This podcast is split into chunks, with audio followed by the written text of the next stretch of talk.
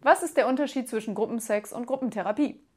Bei der Gruppentherapie hört man von den Problemen anderer Leute, beim Gruppensex sieht man sie.